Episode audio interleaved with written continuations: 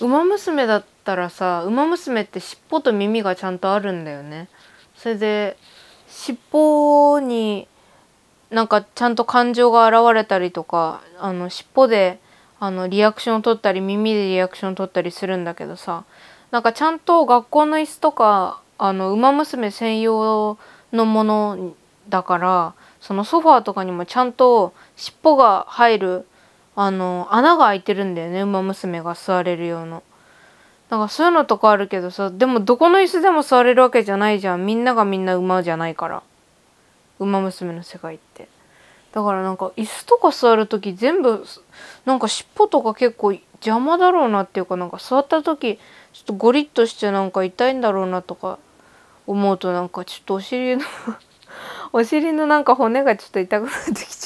ゃう。とお尻の尾てい骨がちょっと痛くなってきちゃうな。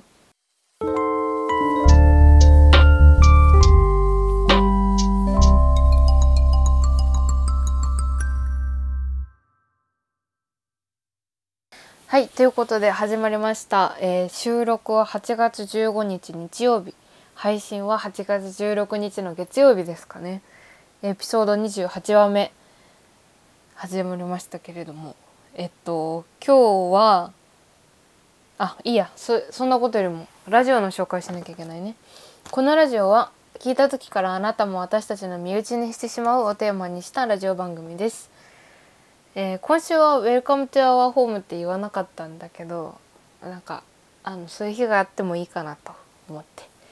ていうのはさておきあのー、今日は日曜日じゃん？えっと一昨日か一昨日の金曜日の皆さん見ましたか「もののけ姫」金曜ロードショー。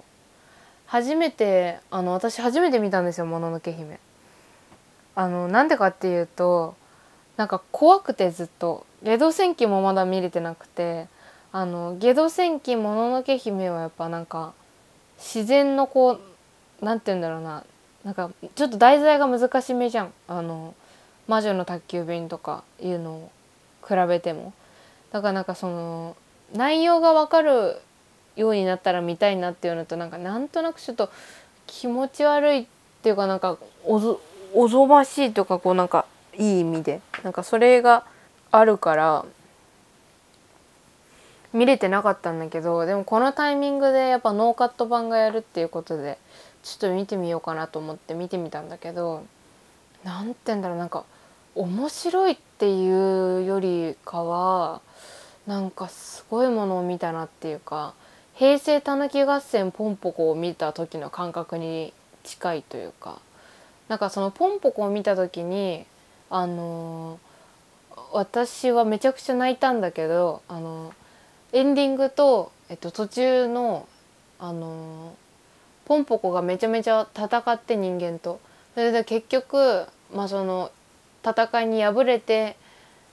衝撃的なシーンがその後にあるんだけど私にとってはね。そこのシーンを見た時のに流した涙と同じ感覚というかなんか人間であることを人間として疑う。それでなんかあのもうなんか究極本当人間でマジでごめんなさいみたいな気持ちになったっていうかなんかやっぱり自然を壊したりとかさそういう風にしないと生きていけないわけじゃん。こう暮らす場所とか食べるものとかそういう感謝の気持ちみたいなものを持って生きていかないといけないなっていうふうに思っ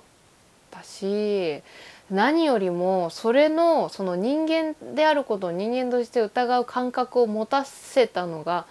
持たせてその物語を考えてそれをアニメとして絵として浮かび上がらせて2時間以上の映画にした宮崎駿監督が本当に恐ろしい人間なんだなっていうのが改めて分かってなんかちょっとすごいものを見たなっていうふうに思った。なんか冒頭のとこからも最後までずっと景色がさすごい綺麗でまあなんかモデルになった場所が屋久島っていうのは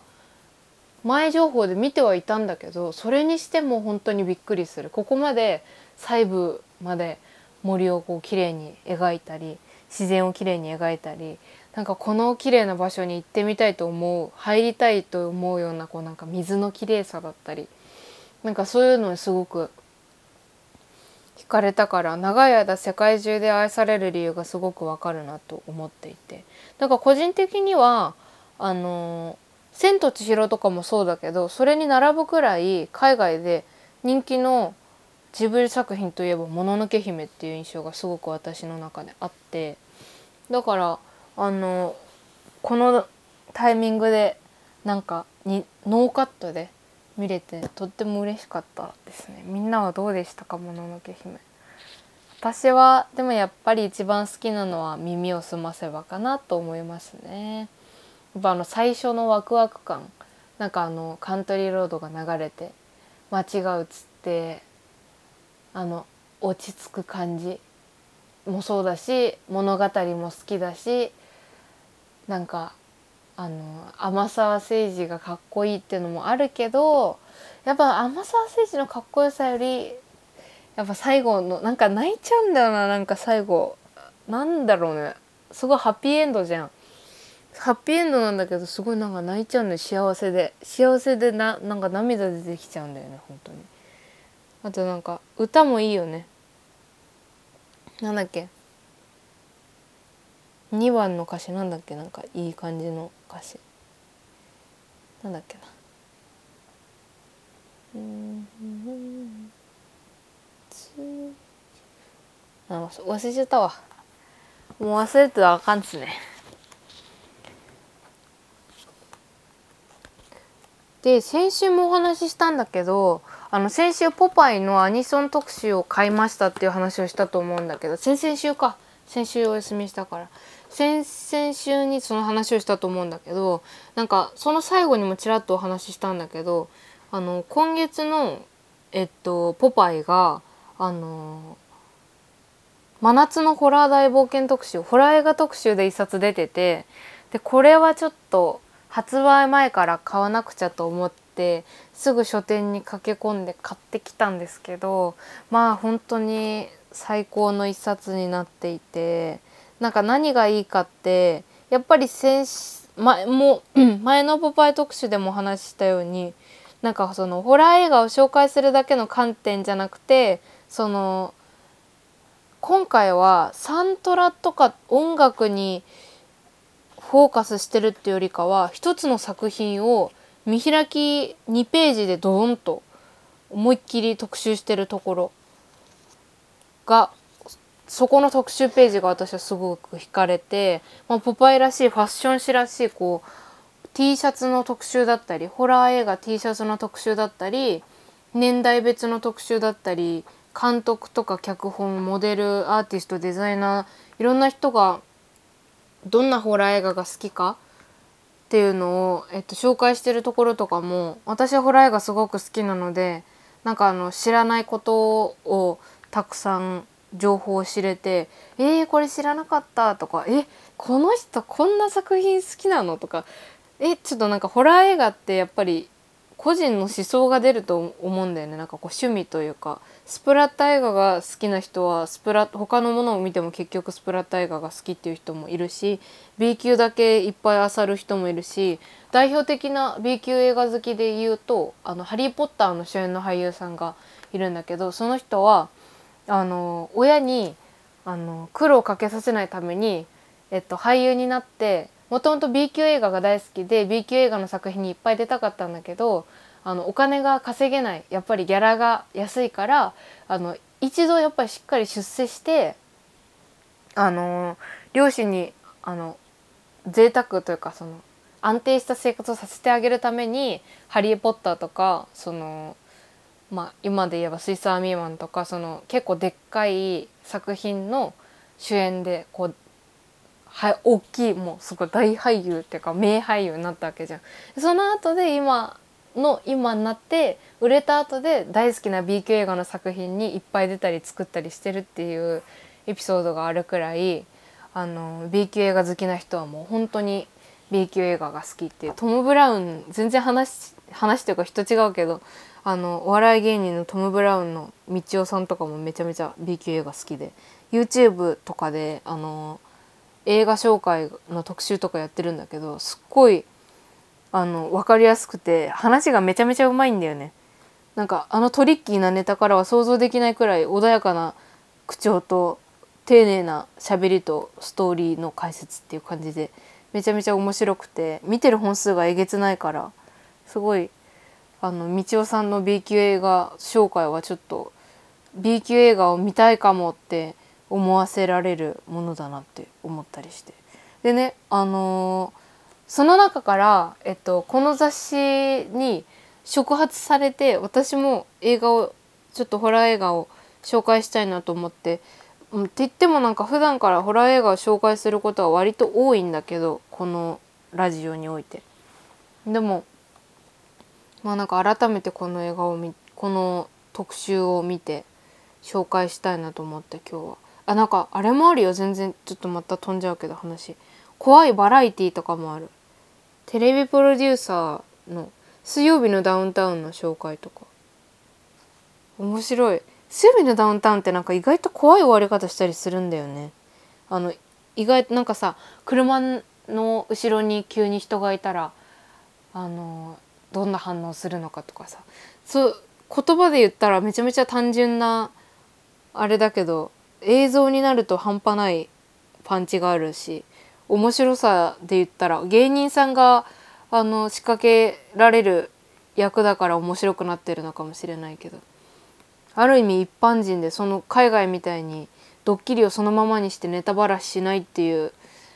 形だったらめちゃめちゃ怖いしね。ただごとじゃないことになるなりうるし。その仕掛け人の俳優さんが殺されちゃうことだって通報されちゃうことだってあるだろうしっ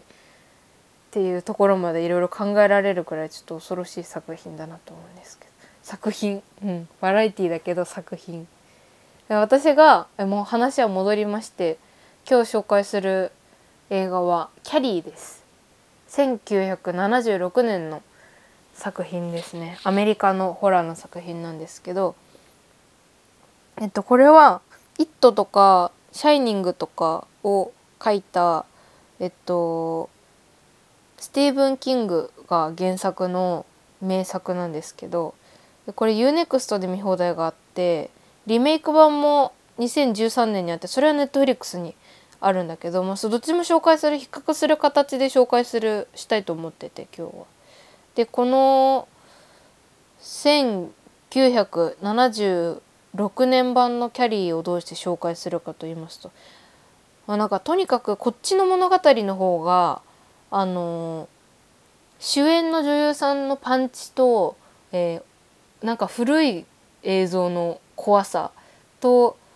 スピード感と汚さがすごく光っててあの物語にぴったりな作品っていうかその方だなっていうふうに思ってて2013年の方がねまだちょっとだけ綺麗だし現代寄りになってるから見やすい部分がある。すっきり要素の方がなんか強い。でもなんかこっちの76年のキャリーはちょっと本当におぞましい古い怖さがあってで物語をあの紹介するとどっから言おうかな。えっとね、まあ、この主人公の女の子高校生なんだけど、えっと、この子昔からあの不思議な能力があってあの、まあ、物をなんかこう念じると動かせたりとかそうなんか念を使える能力があるわけ。その物をえー、動かすだけじゃなくて投資できたりとかっていう能力がちっちゃい時からあってでお母さんと2人暮らしなんだけどお母さんがまあ何より難ありでしてその能力を知ってるお母さんはあのキャリーのことを、まあ、主人公この題名通りキャリーなんですけどあのめちゃめちゃ厄介があるっていうかもう本当お前は呪われた子だみたいな感じで扱うんだけどあのそういう子ってこうなんかこう暴力とか阻害されてるとかそういうわけじゃなくて母親はその能力を知ってる上で娘を閉じ込めるっていう保守的な家庭としてキャリーを育てていくわけ。で高校3年生になってその内気な子のまま育つんだけどある日キャリーがあのいじめに遭うようになっていくのどんどん。そのクラスの目立つ子からいじめに遭っていってそのネクラな性格がゆえにでなんかその不気味だよねみたいな感じであのいじめられていくんだけどそのいじめがどんどんエスカレートしていってキャリーの能力が爆発するっていうのが簡単な物語の説明ではあるんだけどその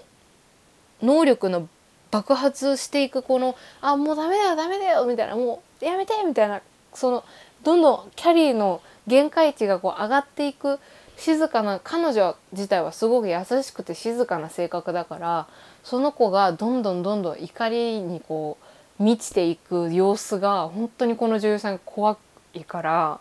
その様子がね本当に怖い。どんどんどんどんなんかピースがこう埋まっていって最後完成したキャリーのキャリーというパズルがもうバーンって爆発するみたいなその最後の1分まで本当に怖さが満ちていてなんかちょっとグロテスクな部分もあるんだけどそこもまたちょっと何て言うんだろうリアルじゃなくていいっていうかちょっとドロドロしてていいんだよね。なんかこの映画検索してもらうと分かるんだけどこの血塗られたあのパッケージがキャリーってこう血で書いてあって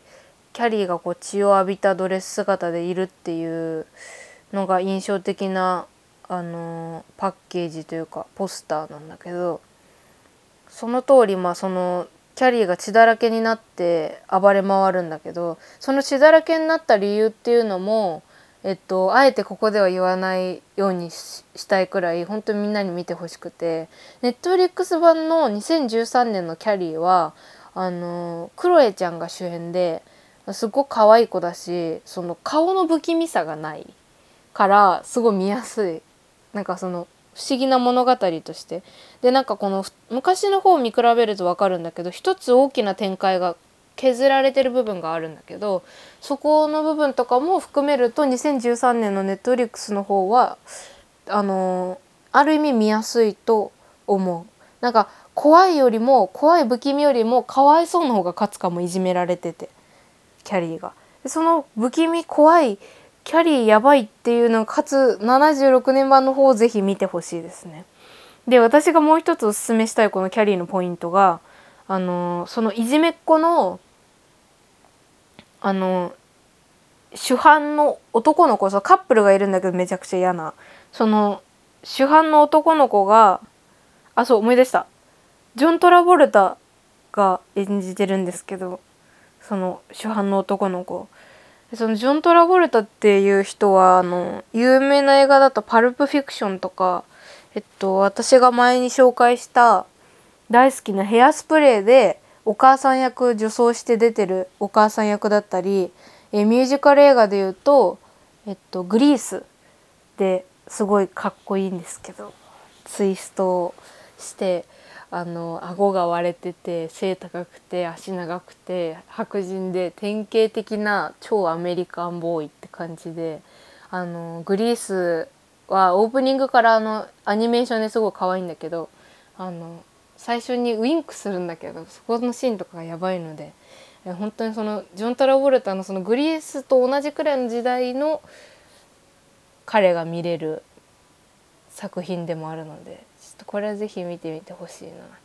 なんか似合うんだよねそのなんか嫌なやつっていうかなんかなんかなんて言うんだろうなんか性格悪くないんだけどなんかバカバカっていうか なんかちょっとバカっぽい感じがすごく合っててまあなんか憎めないって言いたいんだけどやってることほんと最低なんですっきりするんですけどねだからちょっと見てみてほしい是非このジョン・トラボルタがね結構感動する。あのすごくて。わわおっていう感じ。ほんとやってることがねちょっとねあの2013年の方はその一番大きくやらかすことがあるんだけど一番大きくやらかすことが最小限に抑えられてるんだけどやっぱこの昔のキャリーはめちゃめちゃそれが大々的に行われるっていうかそれが本当に印象的でなんか胸くそ悪い感じなんだけど、まあ、でもそんな直接的にグロテスクではないので全然なんかみんなで見てキャーとかいう感じでいいと思いますね。それよりもうちょっとライトで夏っぽいゾンビ映画とかを見たいよっていう方のためにもう一本紹介したいのが「デッド・ドント・ダイ」です。この映画は最近先週かな？あのアマゾンプライムに追加された映画ホラー映画で、えっと、現在4巻だけ上映がやってるらしいすごい新しい去年公開された、えっと、アメリカのホラー映画なんだけど何よりその全てが新しいホラー映画でなんかあの「ゴーストバスターズ」とか聞いたことある人いるかな？ゴーストバスターズとかあの、まあ、いろんな映画出てる超有名なビル・マーレーっていう俳優さんとかあの「スター・ウォーズ」に出てるアダム・ドライバーとか主演のホラー映画なんだけど、まあ、なんかホラーっていうかなんかホラーコメディみたいな。ゾンビ映画の永久永久保存版としてなんかこう超いい作品を見に来ようとするとなんかあの肩透かしを食らうというかそうなんだけどコメディをあの見ようと思って見始めるとちょっと良作なのかなっていう感じで見やすいあのー、ゾンビ映画になるんだけどまあなんか普通のゾンビ映画と同じ展開でこうなんかとんでもない殺人事件が起きてその警官3人がそのビル・マーレーとアダム・ドライバー警官なんだけど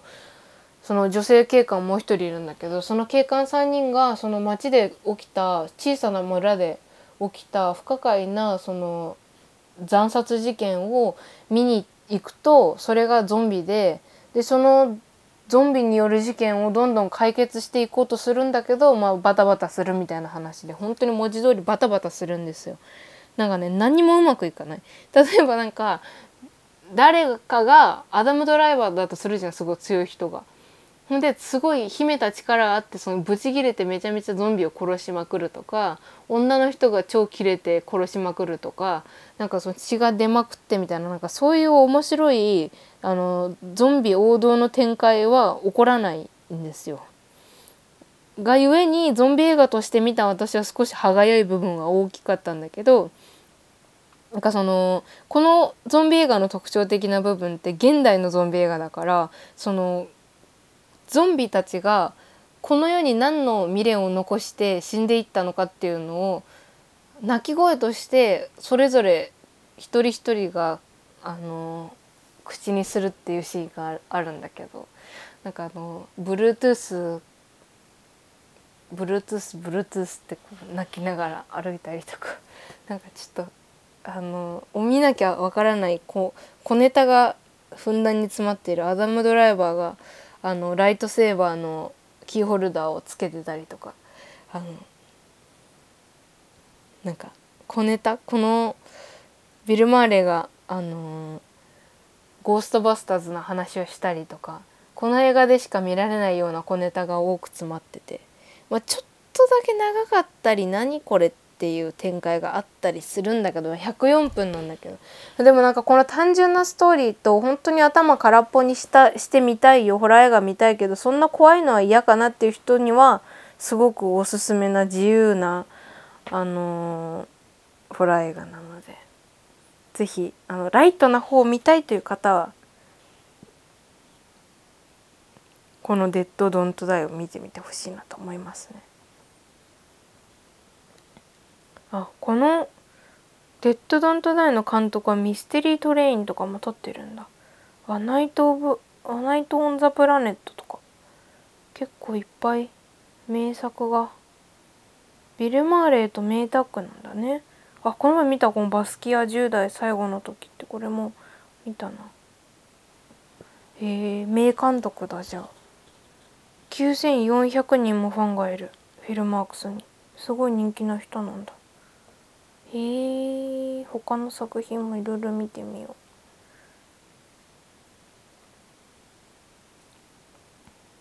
なんか最近アマプラすごくてあのそれこそ一昨日からえっと「新エヴァンゲリオン劇場版」の配信がもうサブスクが始まったりとか本当に配信のラインナップがとんでもなく増えててなんかここ1週間とかですごい増えてて。先月の末やっぱりその増える分減らさなきゃいけないのかすごい減ったんだよねもう。あの見れる映画？は配信が終了しますみたいな感じで。すごい減ったと思ったらすとんでもない量増えたからちょっとこれは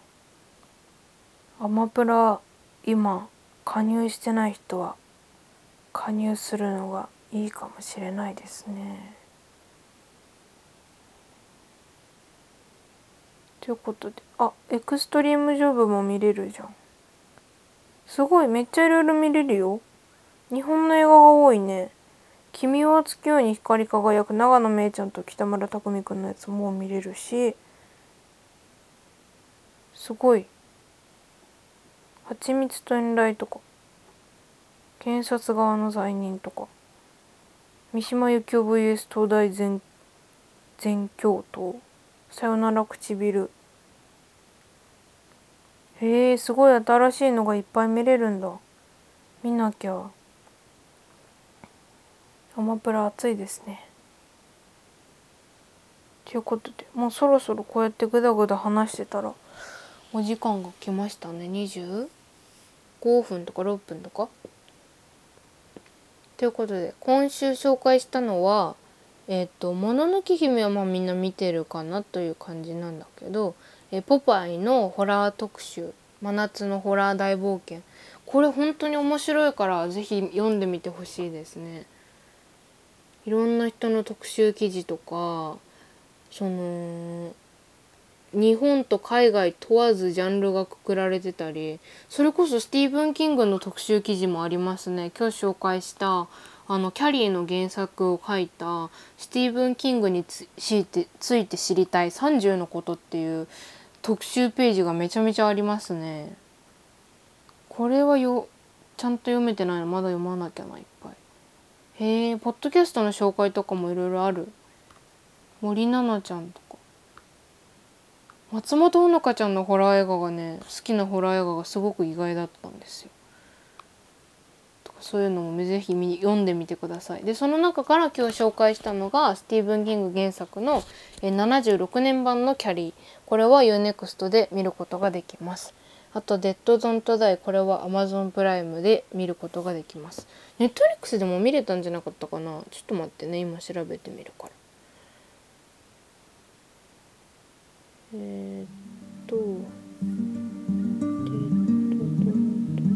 見れませんでした。アマプラだけですね今。ぜひ見てみてくださいこの作品も。めちゃめちゃ面白いです。それでは今週もお付き合いありがとうございました。来週の月曜日また夜9時にお会いしましょう。頑張ります、えー、今週も皆さん頑張りましょう。じゃあねバイバイ。